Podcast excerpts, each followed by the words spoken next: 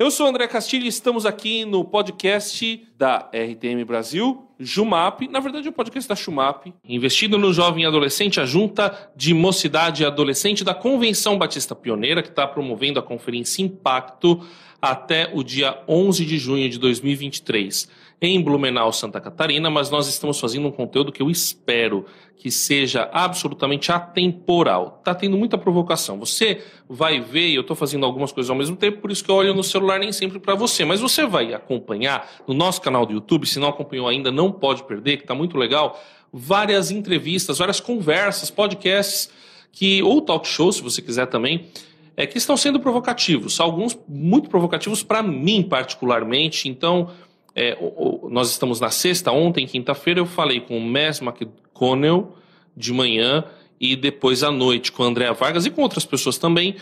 E, mas por, por que eu estou citando esses dois? Porque eles citaram algumas questões importantes da igreja. E eu trouxe, então, um outro pessoal aqui que está no chão. Vocês vão entender o que eu quero dizer. E, e eles estão. Eles vão falar um pouco para a gente também sobre como eles sentem a igreja e se eles podem confirmar o que o MES e a Andréa Vargas falaram ontem aqui pra gente. Se você ainda não viu do MES da Andréa Vargas, não, não é obrigatório você ver antes de ouvir, porque a gente vai citar aqui. Mas vê lá que vai complementar ah, as diferentes é, visões. Aproveita para curtir o nosso, esse vídeo, para se inscrever no nosso canal, para ativar o sininho, para compartilhar. Assim, é muito importante. Acima de tudo, compartilhe essa entrevista, porque essa conversa, na verdade, porque eu acho que ela vai ser importante para a gente. Paulo César é da missão Sena. Então, em uma frase, o que é a missão Sena? A missão Sena acolhe os moradores de situação de rua que estão na região da Cracolândia. Lá na cidade de São Paulo. Isso, perfeito. Isso. A Silvia da Costa é diretora do CAIS, o que, que é o CAIS? Em uma frase também. O CAIS é o Centro de Atendimento Integral aos Surdos, uma instituição que trabalha investido no amor para as pessoas com deficiência, em específico aos surdos. Surdos, olha, vocês estão show de bola, hein? Muito bom. E o Luiz Leisner, que é o coordenador do Ministério de Homens da RTM Brasil. O que, que é o Ministério de Homens da RTM Brasil? Também uma frase, frase Luiz. O Ministério de Homens uh, da RTM trabalha em ajudar o homem a ter sucesso na vida, baseado no padrão de Jesus Cristo para o homem e dentro do design de Deus, uh, levando o homem a, a ser aquilo que Deus sempre quis para o homem. Boa, olha, a palavra sucesso já gera algumas discussões, né? Já gera. Porque a gente está falando aqui com duas pessoas que, desculpa, é para provocar um pouco mesmo, trabalham com fracassados. Pessoas destinadas ao fracasso ou pessoas que foram colocadas no fracasso. Vocês concordam com isso? Que vocês trabalham com fracasso? De certa forma, o Luiz também, né? Porque, por exemplo, eu sou um fracasso. Mas vocês concordam que vocês trabalham com pessoas fracassadas? Sim, na verdade eu, eu concordo, André, porque ao longo do, dos anos, né, essas pessoas que estavam em situação de rua, elas teve sonhos, né, tiveram famílias, algumas tiveram qualificações e por conta do envolvimento né, com adicção, a, situação deles foi uma situação de, de, de, rua, né? Então hoje essas pessoas que tiveram sonhos, planos, né, que viveram talvez com, com sua família, com sua esposa, tiveram ao longo da, da sua trajetória de vida um envolvimento com o crack e aí tiveram uma vida fracassada, né? Então, ó, em certo ponto, sim, né? Claro que eu também acredito num novo recomeço. Boa, é importante isso daí. É, podemos considerar assim para o surdo também, Silvia? Podemos, com certeza. Os surdos são excluídos da sociedade. Então, simplesmente porque eles falam uma língua diferente né? Uh, eles são Isso não é pouca coisa. Não né? é pouca coisa. São estrangeiros dentro do seu próprio país. Então, por que, que o surdo é considerado uma pessoa com deficiência? Simplesmente porque ele não tem audição, mas ele tem a comunicação. Ele fala uma outra língua. Língua essa que é reconhecida legislamente no nosso país. É uma língua oficial no Brasil. É uma língua oficial no Brasil, mas que a sociedade ainda não uh, atingiu o conhecimento sobre tudo isso. Por que, que o surdo é deficiente? Eu não vejo as pessoas surdas como deficiência. Eles são pessoas que falam uma língua diferente, ponto. Luiz, você lida com fracassados ou não? Uh, sim, André. O homem, uh, ele não admite isso. Uh, ele, ele tem a sua, o seu fracasso no casamento, muitas vezes profissionalmente. Ele tem o seu fracasso financeiro. E um dos pontos que talvez ele mais fracasse é na, na criação de filhos. É? Então, quando a gente vai trabalhar com o homem para resgatá-lo dessa situação, uh, primeiro que ele precisa admitir esse fracasso. Ele precisa admitir. Interferência estranha aqui, mas é, pode continuar. Ele, ele, precisa admitir que ele precisa de ajuda. E, e, se ele não admitir isso, ele vai continuar no fracasso. Pois é. E, e o que é importante é que isso impacta, por exemplo, o, a pessoa em situação de rua de alguma medida, porque muitos que estão em situação de rua hoje foram filhos ou foram pais, com as suas frustrações e suas questões. E isso impacta a maneira como se trata o surdo, por exemplo, ou às vezes, não, bom, não sei se tem qual que é a estatística disso, né? Mas tem gente que ficou surda por violência. Ou, ou, ou é mais comum a pessoa ter ficado surda por ocasiões congênitas ou doença? É mais normal congênitas, mas também acontece de pessoas que, por exemplo, eu conheço surdos que nasceram ouvintes, ah, aconteceu um acidente, caiu, bateu a cabeça e ficaram surdos. Ou também porque ah, a partir de 5, 6 anos tiveram algum tipo de doença, atingiu alguma coisa e ficaram surdos né? Mas a maioria deles nascem e não tem explicação uh, específica, né, sobre a causa da surdez. Mas de qualquer forma você deve encontrar, por exemplo, filhos de ouvintes, pessoas surdas que são filhos de ouvintes. Sim. E eu imagino a rejeição que eles devem sofrer. A, as, os filhos dos surdos, eles não nascem surdos, porque a surdez não é hereditária. Né? Então, inclusive, são os filhos que depois passam a cuidar dos pais, né? já precocemente. Inclusive, os filhos dos surdos também, eles falam primeiro a língua deles é a língua de sinais e depois eles passam a aprender o português. E os surdos que são filhos de ouvintes? Eles enfrentam rejeição na família? Enfrentam rejeição. Isso, geralmente, os pais, as famílias com quem nós trabalhamos, né? Uh, são as pessoas que menos sabem uh, se comunicar com os surdos. Então, o surdo precisa de um dentista, eles vão lá em quem sabe falar a língua deles e pedem: eu preciso de um, de um dentista porque eu estou com dor de dente, ou eu preciso de um médico porque eu estou sentindo isso. Então, nós fizemos também esse trabalho de ponte entre as famílias e o surdo.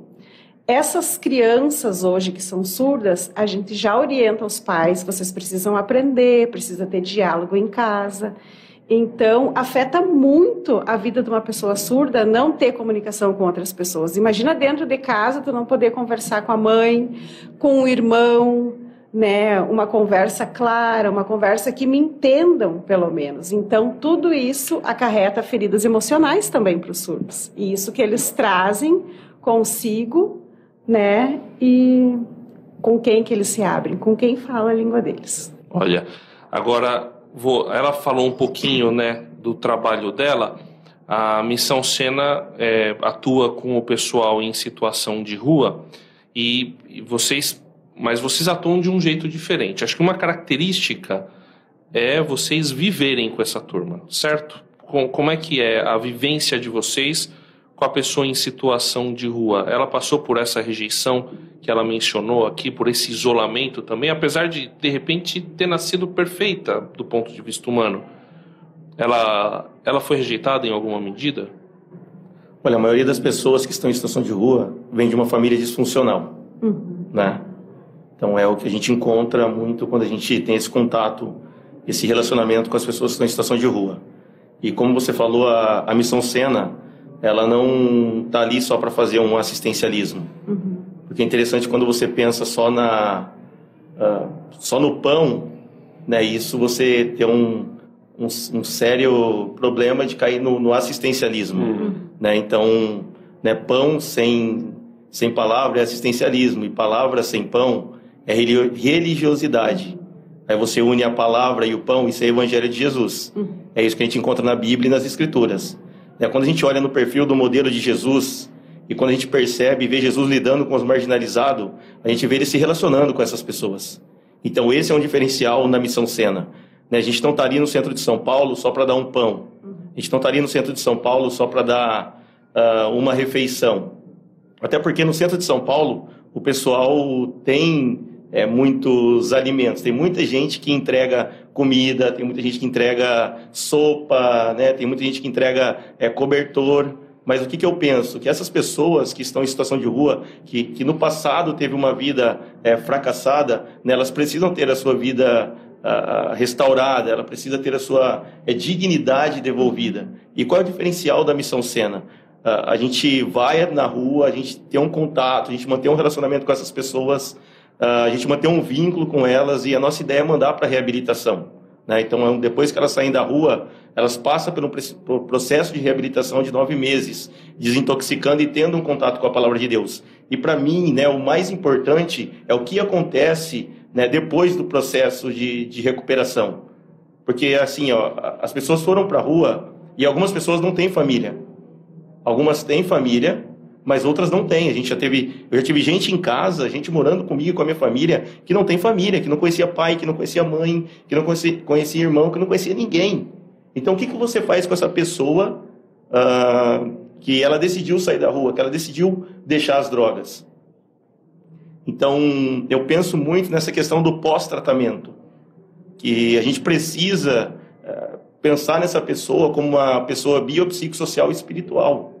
A droga afeta a parte psicológica, a parte social, a parte biológica e a parte espiritual uh, dessas pessoas. Então, no processo de reintegração social, né, a gente acaba pensando em todas essas áreas do indivíduo. Então, o cara chega na casa família, né, ele mora comigo, com a minha esposa, tem um filho de seis anos, como eu comentei contigo, né, André? Sim, sim.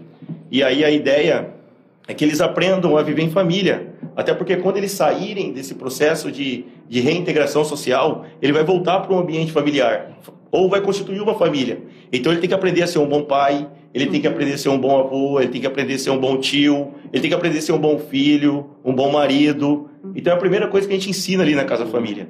Segundo, né, ele precisa voltar aos estudos. Né? Terceiro, a gente tem parceria com algumas empresas né, que ajuda o cara no retorno uh, ao mercado de trabalho.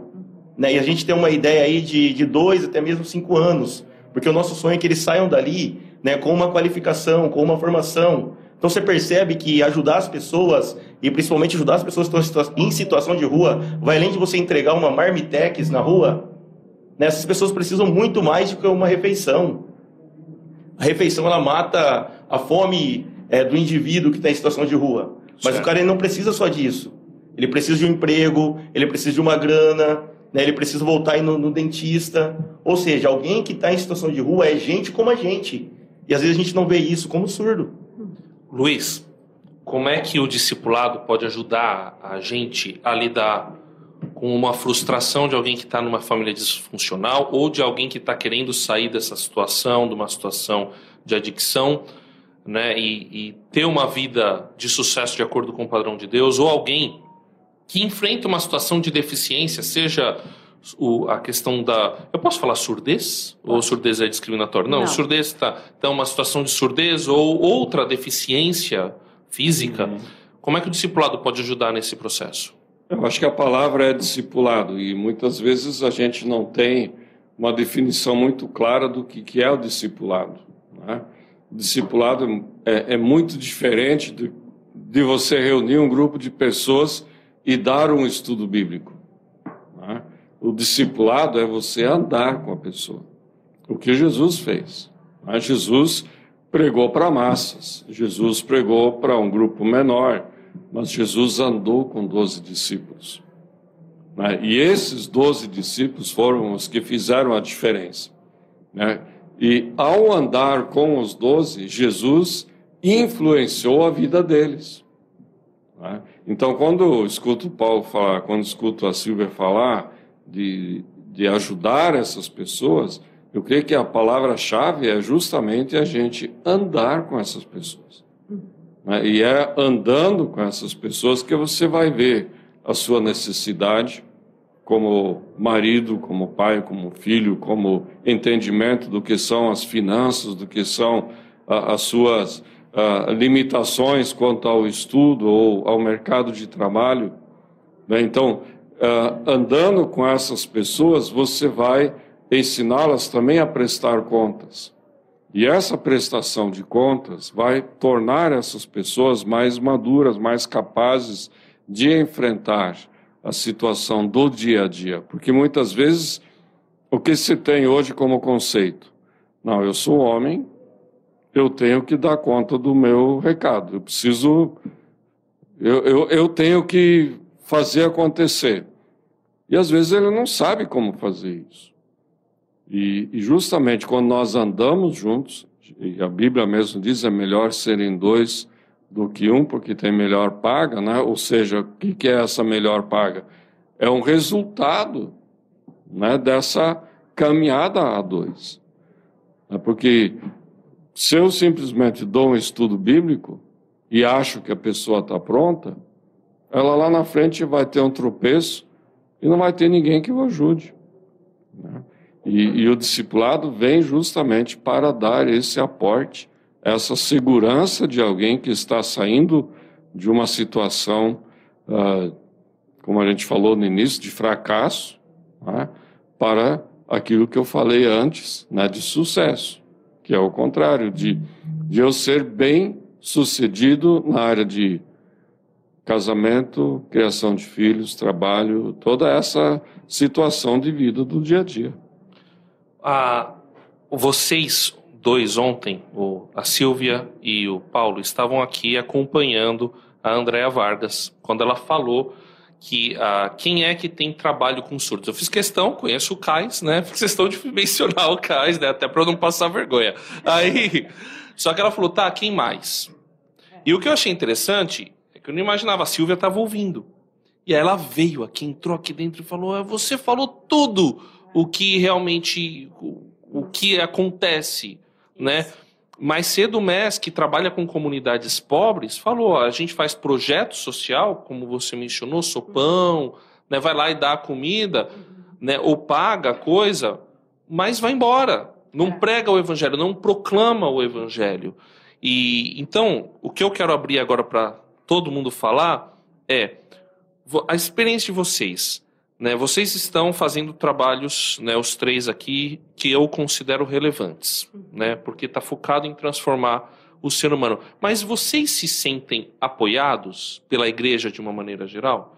Quais, quando vocês vão conversar com outros cristãos, com outros evangélicos, no nosso caso aqui, ou outros cristãos, outras pessoas, vocês sentem um apoio ou é só um apoio? Ah, que legal, vai lá, continua, né?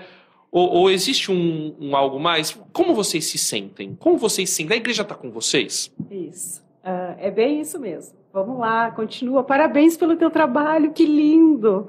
Mas porque as pessoas olham o intérprete sinalizando lá na frente, na igreja, mas na verdade eles não sabem o que está por trás daquilo ali, né? Uh, o que eu passei até chegar ali naquela coisa que todo mundo vê bonito, né?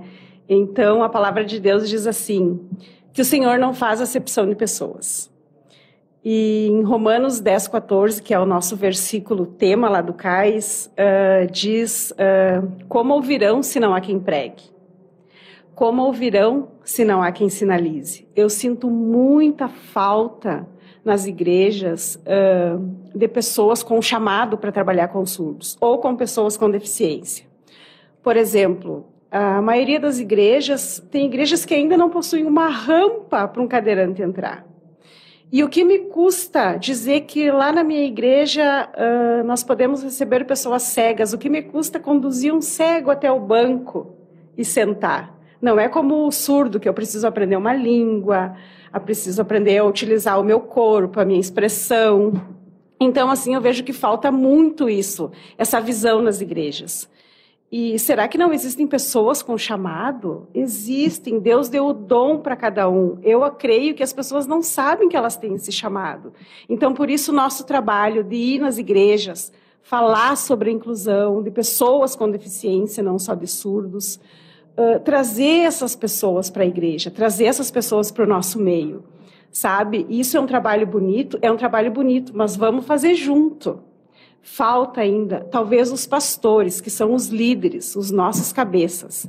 Eles é que têm que começar a fomentar isso nas igrejas. Vamos trazer pessoas com deficiência? Quem? Vamos começar por quem? Os cegos, talvez seja alguém, seja uma deficiência fácil, né? Porque a gente conversa com as pessoas, a gente conduz eles, então, cadeirantes, os cadeirantes, a dificuldade deles é o o andar, né, o acesso. Será que é tão difícil para minha igreja fazer uma rampa? Né? Ainda tem igrejas que não possuem rampa. E tem aquelas que fazem e tá lá a rampa e tal, mas já convidaram um cadeirante para entrar. Essas coisas de. E quando ele vai? Ele é bem recebido, porque talvez as pessoas não saibam como lidar com essas pessoas com essa deficiência, mas eu creio que nesses lugares existem pessoas com chamado. Então, por que não me preparar? Me preparar como? Se eu só preciso demonstrar amor para essas pessoas, para os cegos, para os surdos, agora, uh, ou para um cadeirante. Agora, falando na questão dos surdos. Os surdos, sim, para eles serem incluídos dentro de uma igreja, uh, o intérprete precisa estar num lugar visível, né? Tem algumas coisas assim, uh, por exemplo, que não tenha muita poluição visual atrás, que eles possam, que os surdos possam sentar num lugar assim na frente, que possam visualizar bem o intérprete. Claro que os surdos podem sentar no lugar que eles quiserem, né? Mas que eles tenham um lugar onde eles possam visualizar, que ninguém fique passando na frente, porque essas coisas atrapalham.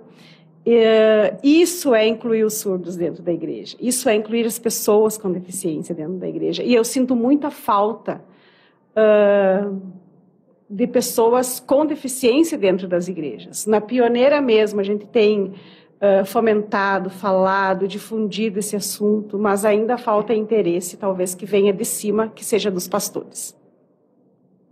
Pode, gente, vocês podem falar à vontade. É, por exemplo, você acha que, que os pastores estão pisando na bola, Paulo? Ou você acha que a igreja, como ela falou, né? Falta pessoas com chamado.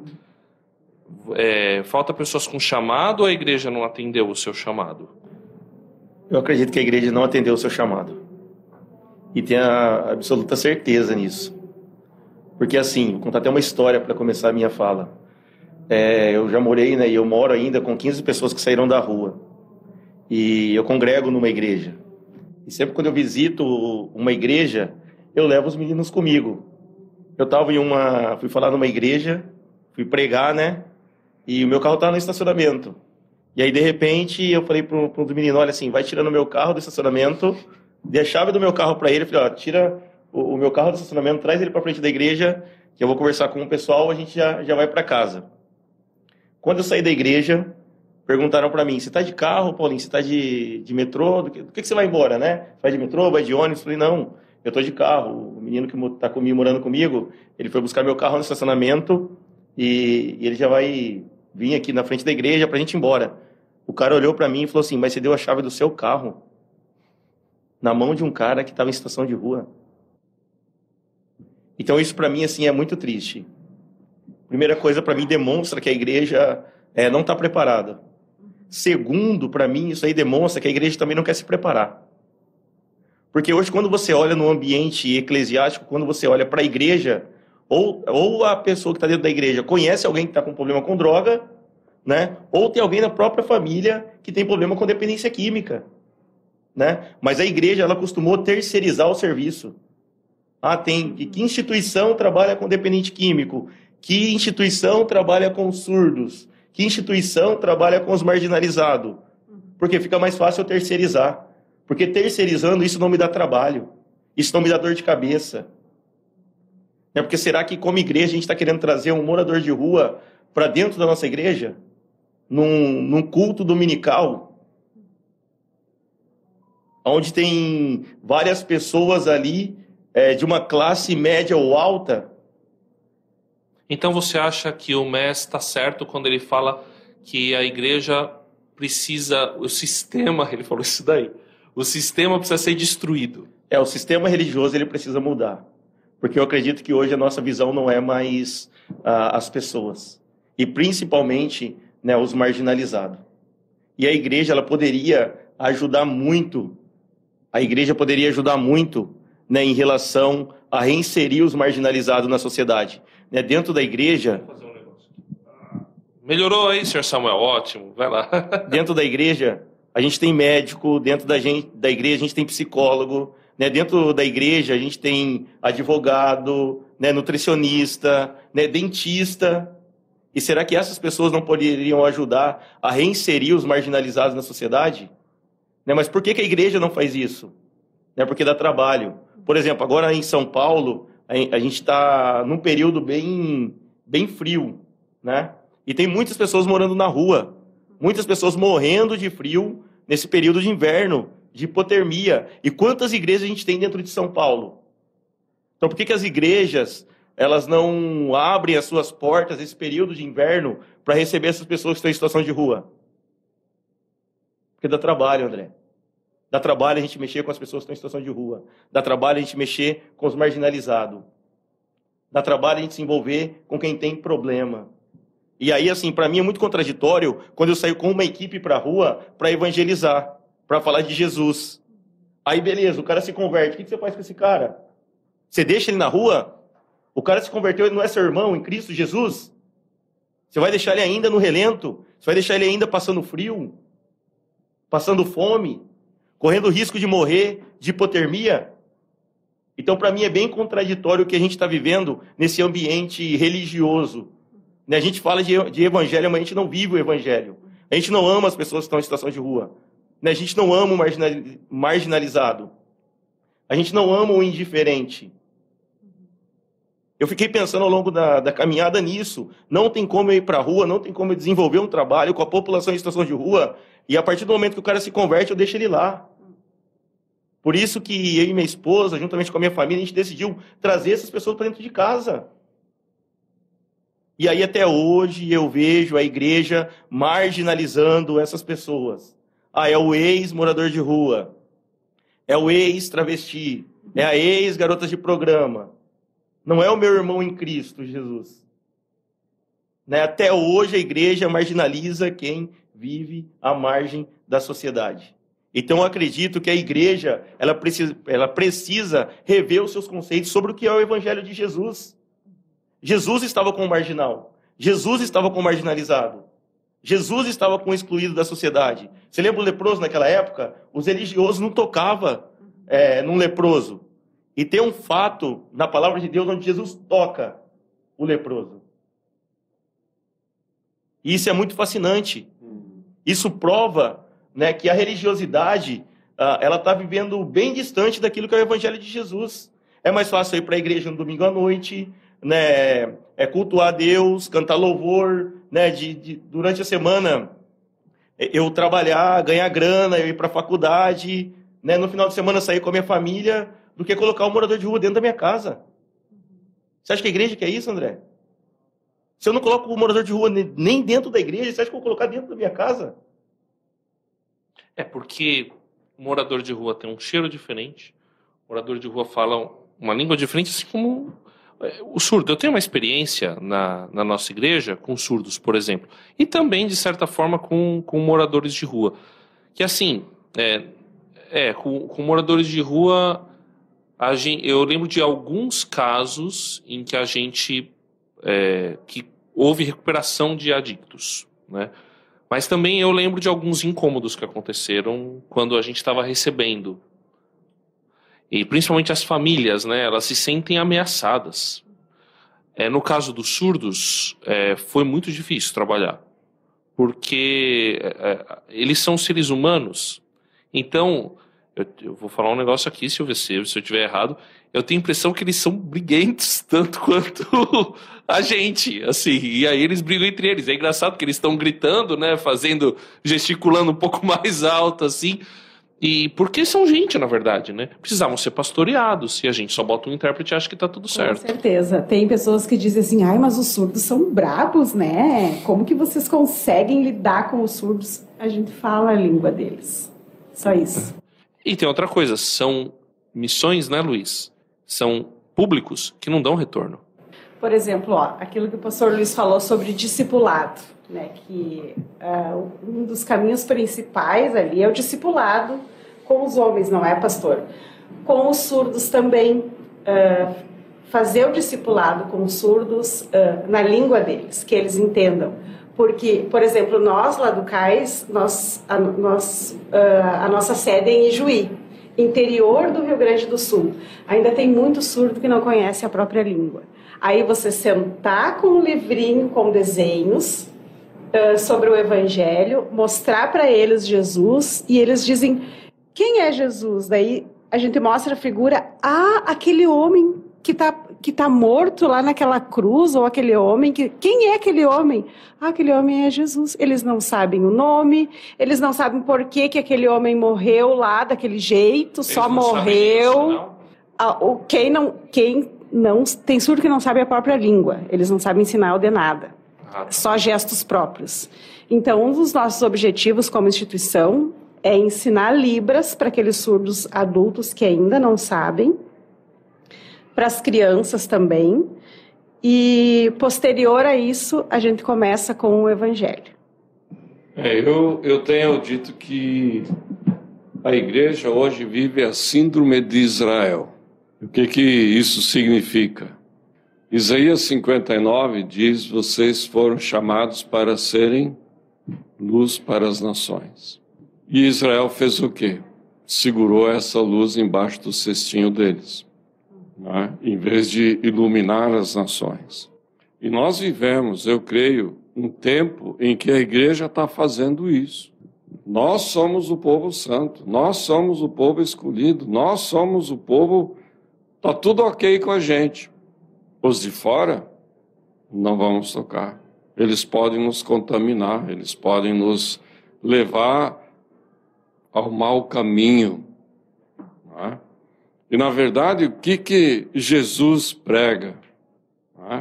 Não é nós sermos influenciados pelo mundo, mas assim como Jesus, influenciar o mundo. E é, uh, essa experiência né, de você levar o evangelho para alguém que não é igual a você, né, que não toma banho todo dia, que não está com a roupa é, cheia de, de amaciante, né, cheirando bem, isso dá problema. Né? E a, a Silvia comentando aqui, eu lembrei do, do tempo que a gente pastoreou uma igreja e, e, pela graça de Deus nós tivemos um deficiente visual, líder da, da Associação de Deficientes Visuais da cidade que nos conectou com as outras associações de cadeirante, de surdos e tal. E todo mês de agosto, no, no dia do, do, do, do deficiente, nós fazemos, ou fazíamos, e a igreja faz até hoje, o culto inclusivo. Né? E é uma experiência, assim, diferente, né? porque você tem todas as pessoas ali carentes do amor de Jesus, tendo a oportunidade de conversar com o pessoal da igreja, de, de estar na igreja, e aí de repente você vai para um evento de uma associação de surdos, vai para uma confraternização dos deficientes visuais e assim, o que, que acontece? A igreja se torna conhecida e ela se torna conhecida como uma igreja receptiva. Né? Acho que é uma experiência positiva no meio desse momento assim que a igreja vive de se fechar para si mesmo. É? Ah, eu prego o evangelho todos os domingos. Mas para quem está dentro da igreja e para quem está fora? Eu acho que o desafio é esse mesmo, André. O desafio não é só pregar para os de dentro, Uhum. Mas o desafio é pregar para os de fora. Ah, vocês acham que uma prostituta vai entrar no culto convencional da igreja aos domingos? Você acha que um travesti vai entrar no culto um convencional num domingo à noite? Não vai. Então, se a gente não for até essas pessoas, se a igreja não for até esses lugares escuros, se a igreja não for a, a, até os marginalizados, né, como que, que eles vão ser transformados pelo poder do evangelho? Né? Então, eu acho que a igreja ela precisa sair um pouquinho uh, da, da sua bolha, né? Como igreja, eu acho que a gente precisa olhar mais né, é para os de fora. Né? A gente fala sobre ser relevante, mas ser relevante para os de dentro? Quando eu penso na, na palavra relevante, é para os de fora. A igreja precisa ser relevante onde ela está inserida, de acordo com as suas demandas sociais. Então, é, essa palavra ser relevante está falando da porta da igreja para fora e não da porta da igreja para dentro. Então, essa é, é uma grande dificuldade da igreja, porque eu, eu a igreja se acostumou. De verdade, a igreja está acostumada a frequentar os cultos dominicais. Aí entra um alguém que é diferente dentro da igreja tem a dificuldade. Não faz parte do meu grupo social. Né, alguém que é diferente, alguém que cheira mal, alguém que vai né, trazer problema, alguém que vai trazer dor de cabeça. É, mas será que o evangelho não é para isso? Como, e como chegar nisso que o, o Luiz falou, é, de você ser uma igreja acolhe, foi acolhedora. Acolhe, acolhedora, né? Foi essa expressão uhum. que você uhum. usou. Uma igreja acolhedora para esse público que você falou. Porque assim, é, o surdo, no médio, longo prazo, é muito difícil você continuar, porque é uma outra cultura. Eu sinto isso. Por exemplo, você pega, é você pega um. Você começa começa todo mundo empolgado, feliz. Mas aí você começa a receber o WhatsApp de surdo. E você mal entende o WhatsApp do surdo. Por quê? Porque ele fala outra língua. E ele vai expressar outra coisa ali. Agora, eu tenho a impressão que, por exemplo, o travesti é pior. Nem é o primeiro contato. O curto prazo já é difícil. Então você não consegue Sim. nem no Estou citando travesti aqui, né? Não eu tenho a impressão. Contato com ele à noite? É, eu, eu tenho a impressão que assim, é, o acolhedor para o deficiente, pelo menos no curto prazo, a gente até começa. O difícil é o continuar. É. Agora, o acolhedor para esse tipo de, de pessoa, né, para esse tipo Sim. de trabalho, quase que eu falei para esse tipo de gente tão discriminatório, é, eu acho que é mais complicado. Tem, tem uma outra questão que eu creio que é importante a gente colocar sobre a mesa, é que quando essa pessoa é, por exemplo, resgatada, ela vem para a igreja, ela, ela se insere na igreja, aí ela é ensinada a adotar a cultura da igreja. E ela que poderia ser essa ponte para trazer outros, ela é formatada do jeito que a igreja quer que ela seja, e ela deixa de ser aquela pessoa que, que realmente pode trazer outros para o contexto da igreja. Não é verdade? Você sente isso? Sim, porque, por exemplo, na própria Missão Sena, a gente tem pessoas que foram resgatadas, que saiu do mundo de, da prostituição, que hoje ajuda outras pessoas. Né? Então, dentro da igreja, eu acho que quando a pessoa sai da rua, passa pelo processo de recuperação, agora está no processo de ser reinserida na sociedade, eu acredito, acredito que precisava ter um investimento, um preparo nessa pessoa uh, para ela começar a desenvolver um trabalho, até mesmo acolher quem está em situação de rua e provavelmente vai se chegar à, à, igreja. Mas não há. Não há um investimento em quem é, saiu da rua. Né? Como eu disse, é, o cara está dentro da igreja e ainda uh, passa por esse período de, de exclusão. Né? Você quer que ela saia da rua e se torne um cara, um, um, branquinho nerdzinho que nem eu, assim, né? A gente que é o nosso ideal, né? Um menininho, né? Perfeitinho, criado assim da igreja, tem que virar um André. E aí virando, é, aí beleza, aí tá transformado, mas ser ela para alcançar, inclusive, saber usar linguagem, não sei se eu estou me fazendo entender, né? É um pouco mais complicado, né? André, o cara que saiu do mundo é, das drogas tem mais facilidade de lidar com adicto. Mas por que, que a igreja não investe nesse cara? Eu estou falando dele, é, ele depois de ter passado por todo esse processo. Né? Eu tenho pessoas que moram comigo que hoje é pai de família, tenho pessoas que moram comigo que hoje é gerente é, no Shopping Interlagos, pessoas que, que moram comigo que, que hoje está fazendo gastronomia. Então, assim, a gente como a gente. Então, assim, por que não investir nessas pessoas ah, para alcançar outros também, já que uma pessoa que está ali uh, no ambiente evangélico, nunca teve problema com droga, ou tem medo, né, que a gente estava falando também sobre isso. Né? Exato, né? a gente falou assim, do Precisa ter, sabe, um investimento talvez nessas pessoas. Mas a igreja não investe, não investe. É difícil a igreja investir em quem saiu é, de situação de rua. É, é bem difícil. Por exemplo, um pastor surdo. É, nós temos uh, o privilégio de ter lá no Rio Grande do Sul o primeiro pastor surdo na Convenção Batista Pioneira. Né? Uma igreja, ele teve o chamado e uma igreja investiu nele. E hoje ele já é pastor ordenado. Uh, o CAIS também auxiliou, ele fez os estágios lá no CAIS e isso foi uma alegria muito grande. Ele foi um exemplo muito grande para os outros surdos também perceberem o que eles são capazes, aonde eles podem chegar né, como pessoa. Uh, lá no CAIS, por exemplo, nós realizamos de três em três anos um congresso para os surdos. E sempre como preletor, uh, eu procuro chamar um surdo, porque o surdo precisa ser referência para os outros surdos. Né? Um surdo missionário, um surdo pastor, que vá, que fale, que pregue, uh, surdo casado, que fale sobre como é a vida de casado, quais são as nossas responsabilidades, surdo falando para surdo, não ouvinte falando para surdo, porque sempre o ouvinte está me ensinando.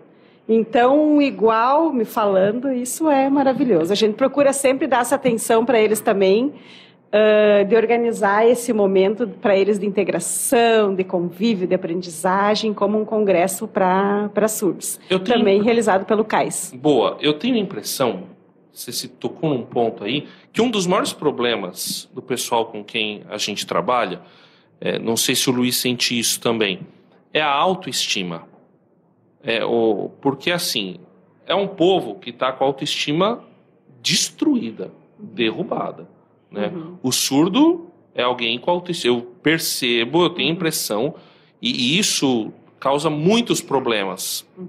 O, o adicto também, o cara em situação de rua Quer dizer, ele está passando lá, é um invisível, como a gente estava conversando, né? Passando Sim. pelos carros, pelas ruas, e está com a autoestima lá embaixo. Uhum. Né? A gente também, quando, e aí a gente percebe no discipulado que quase todo mundo tem autoestima lá embaixo. Né? E, e aí, baseado nisso, é, o Hélio César mandou uma pergunta para a gente. Ele é de Florianópolis, aqui em Santa Catarina, e ele pergunta qual o maior desafio para alcançar essas gerações a gente está conversando aqui. Cada um fala qual o maior desafio que vocês encontram para alcançar a, essa geração e o público com quem vocês trabalham. Olha, eu acredito que hoje o maior desafio é, é pessoas. Pessoas vocacionadas para trabalhar com os marginalizados. Uhum. Pessoas vocacionadas para trabalhar né, com os excluídos. Uhum. Inclusive, a Bíblia fala isso, né? ela não pede para você orar por recurso financeiro. Uhum na verdade, a Bíblia fala para você orar por gente, por pessoas, né? Que a seara é grande e os trabalhadores são poucos. Então, hoje, por exemplo, na Missão Sena, a gente está em 15 pessoas. Né? O ideal seria a gente ter 30 pessoas. Vocês estão trabalhando com a metade. A gente está trabalhando com a metade. Então, eu percebo que, assim, uh, as pessoas não querem uh, se envolver em áreas que dá trabalho. Né? Porque, assim, é mais fácil eu levantar uma equipe de voluntários da minha igreja né, conversar com o pessoal da cozinha, fazer uma refeição, sair na rua e entregar a, a refeição e ir embora para minha casa. Então, ter o desejo de ajudar é uma coisa, ajudar é outra, se envolver é outra. Conta aquela turma que resolveu fazer o. Foi, foi você que me contou, foi André? Agora estou me confundindo. Que em vez de. que fez a sopa e sentou e conversou com as pessoas. É, foi a, foi a Andréia. André, contou isso. E assim, a gente faz algo bem interessante, o André também na Cracolândia que na segunda tarde a gente vai para a rua, a gente vai evangelizar, trocar ideia com o pessoal, é, manter o relacionamento e um vínculo com o pessoal que está à margem da sociedade. Mas a ideia é convidar o pessoal para o atendimento que a gente tem na terça-feira. Então, toda terça-feira na Missão Sena, a gente tem uma igreja cozinhando, uh, tem um louvor, tem uma palavra, tem um almoço, Depois a gente tem uma rouparia, o pessoal pega uma roupa limpinha né, e vai tomar um banho. E, e a nossa ideia é tirar essas pessoas é, da rua. Né? A nossa ideia é, é, de verdade, devolver a dignidade para essas pessoas. Então, assim, o que, que eu penso? É, tem muita gente entregando comida na rua. Inclusive, assim, não é uma ação que a cena é, aprova. Não é uma ação que a cena aprova. Você sabe o que o pessoal não tem na rua? Água. A gente, quando sai para a rua, a gente leva água. Porque Marmitex tem muitos projetos entregando. E aí, olha que interessante. E é uma coisa que a igreja e, e alguns grupos que trabalham com a população de rua não percebem. De repente, você vai entregar marmita e, e calha que no dia que você entregou, alguém morreu na rua. E aí? Ah, foi a igreja que trouxe a comida. Ai. Então, assim, o negócio, é muito, o negócio é muito mais sério do que a gente pensa. Então, assim, não é só entregar um prato de comida. Viu? Água potável, inclusive, mais segura, né? pessoal. Não é só entregar é comida na rua. Então, acho que, assim, o maior desafio é ter pessoas realmente que ama, que amem os marginalizados. Você enxerga Isso. a mesma coisa, Silvia? E, e viu a que, de certa coisa. forma, ele falou uma coisa, né? Que ela falou de, uma, de, pessoas com chamado Sim. na igreja, Isso, né? é. Que eu acho que são as duas coisas. A igreja entender o seu chamado e ter pessoas com chamado. Isso. Para isso, nós precisamos uh, falar mais sobre isso, né? Divulgar, fomentar esse assunto, né? Os pastores Uh, conversem nas suas igrejas, né? Será que tem alguém que gostaria de trabalhar com pessoas com deficiência? Né? Porque Deus levanta essas pessoas. As pessoas têm o chamado, como eu falei, eu acredito que exista o chamado, só as pessoas ainda não despertaram para isso. E o nosso papel como líderes é falar, é divulgar, é fomentar esse assunto, né? Para que as pessoas uh, sintam, né? E a partir daí isso começa. E nós, como líderes também, né, estamos à disposição sempre para estar tá auxiliando, conversando, orientando com relação ao, ao trabalho com essas pessoas tão especiais. É um trabalho, é um ministério de amor. Eu percebo que tem outro problema. Diga.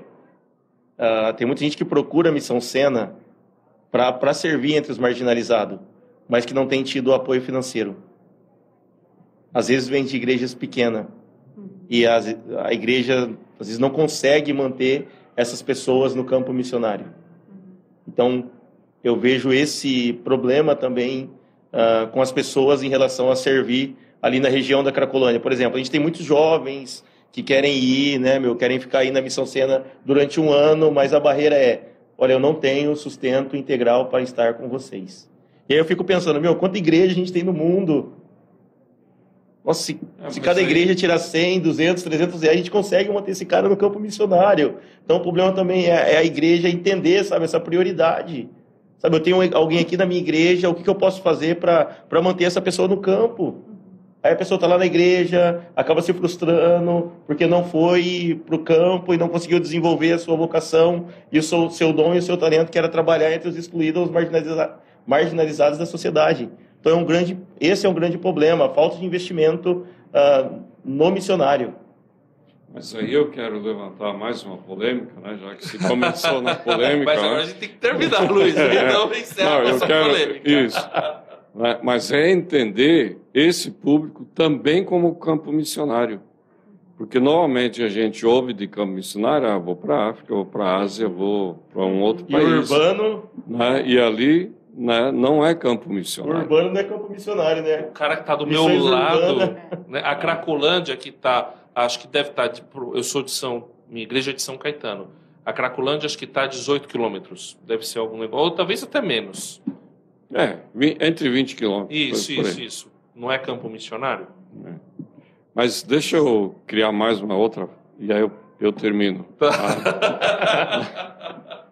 Eu creio que uma das lutas, eu, eu sou pastor, fui professor de seminário, tá? e uma das teclas que eu tenho batido é, é justamente essa. Como pastores, nós precisamos sair do gabinete. Um dos ministérios mais importantes que eu creio ser do ministério pastoral é o ministério de visitação. E hoje o pastor diz: quer falar comigo? Marca a hora com a secretária e me encontra na igreja. Ele não sai para fora, ele não visita as famílias, ele não entende que lá na família da igreja tem um surdo. Ele não sabe que lá na família da igreja tem alguém que está tá viciado, mas porque ele não visita. Né? Então, na medida em que você diz que parte dos pastores, eu assino embaixo. E eu Aí sou pastor. né? É mais fácil terceirizar. É. Eu crio um departamento tal, mas eu como pastor não me envolvo. Né? Percebe? E aí, como pastor, eu preciso discipular a minha igreja, mas se eu não dou exemplo, quem é que vai discipular? É, eu já fui secretária de igreja. então você já marcou muita visita. E, e as- e- não, e às vezes a pessoa chega lá angustiada, ah, mas a, a agenda do pastor tá cheia, hoje não vai dar. E aí? E aí? Desculpa a provocação. Não, tá ótimo. Mas é- sendo provocado, Luiz. É o desde tema que eu cheguei aqui. Camilo, rapaz. Ó, e amanhã eu quero fazer. ah, já fica aí a dica para você. Vou fazer ao vivo com três pessoas envolvidas no seminário, falando sobre outra coisa que o mestre falou, que ah, os seminários não estão formando pastores para pastorear, e sim pessoas com uma carreira profissional, inclusive com, com um plano de carreira visando um crescimento, um sucesso até chegar numa mega church. É verdade. então, bom, mas a gente vai ter que encerrar por aqui. Daqui a pouco a gente tem outra coisa. Cada um aqui, rapidinho, passa o seu contato, como é que conhece melhor o trabalho de vocês, começando pelo Paulo. É, pode procurar a cena pelas redes sociais. C-E-N-A, Missão Perfeito. Sena. Esse é o Instagram da, da Missão Cena. Ou entrar em contato comigo também no, no meu WhatsApp particular, que é 11 944 34 1466. 11, 944 34 1466. Paulo. pronto, pronto. É só falar com o Paulo. Isso, nós também temos Instagram, WhatsApp, Centro de Atendimento Integral ao Surdo. Ah, a nossa instituição é, fica lá em Juí, no Rio Grande do Sul. Deixo um convite, um convite a todas as pessoas que desejam conhecer o nosso trabalho, nos visitar. Sempre tem um lugarzinho lá, né, pastor, para que a gente possa receber quem tem interesse sobre esse trabalho, como é que é o trabalho de ministério, como é que é o trabalho social, porque é dividido em duas frentes, né, trabalho social e ministério. O chamado é um só. E, então, lá em Juí, nós somos uma instituição ah, da Convenção Batista Pioneira, então nas redes sociais da Convenção também tem o nosso contato, nosso endereço, e nós estamos à disposição. Pode entrar no site da RTM Brasil, Pronto. não é? E lá tem os ah, ministério, o Ministério de Homens, mas também, como o Paulo passou, posso passar meu WhatsApp, né? Tem o ah, é 41 995 37 11 25, né? 41 995 37, ah, 11 25, 37 11 25.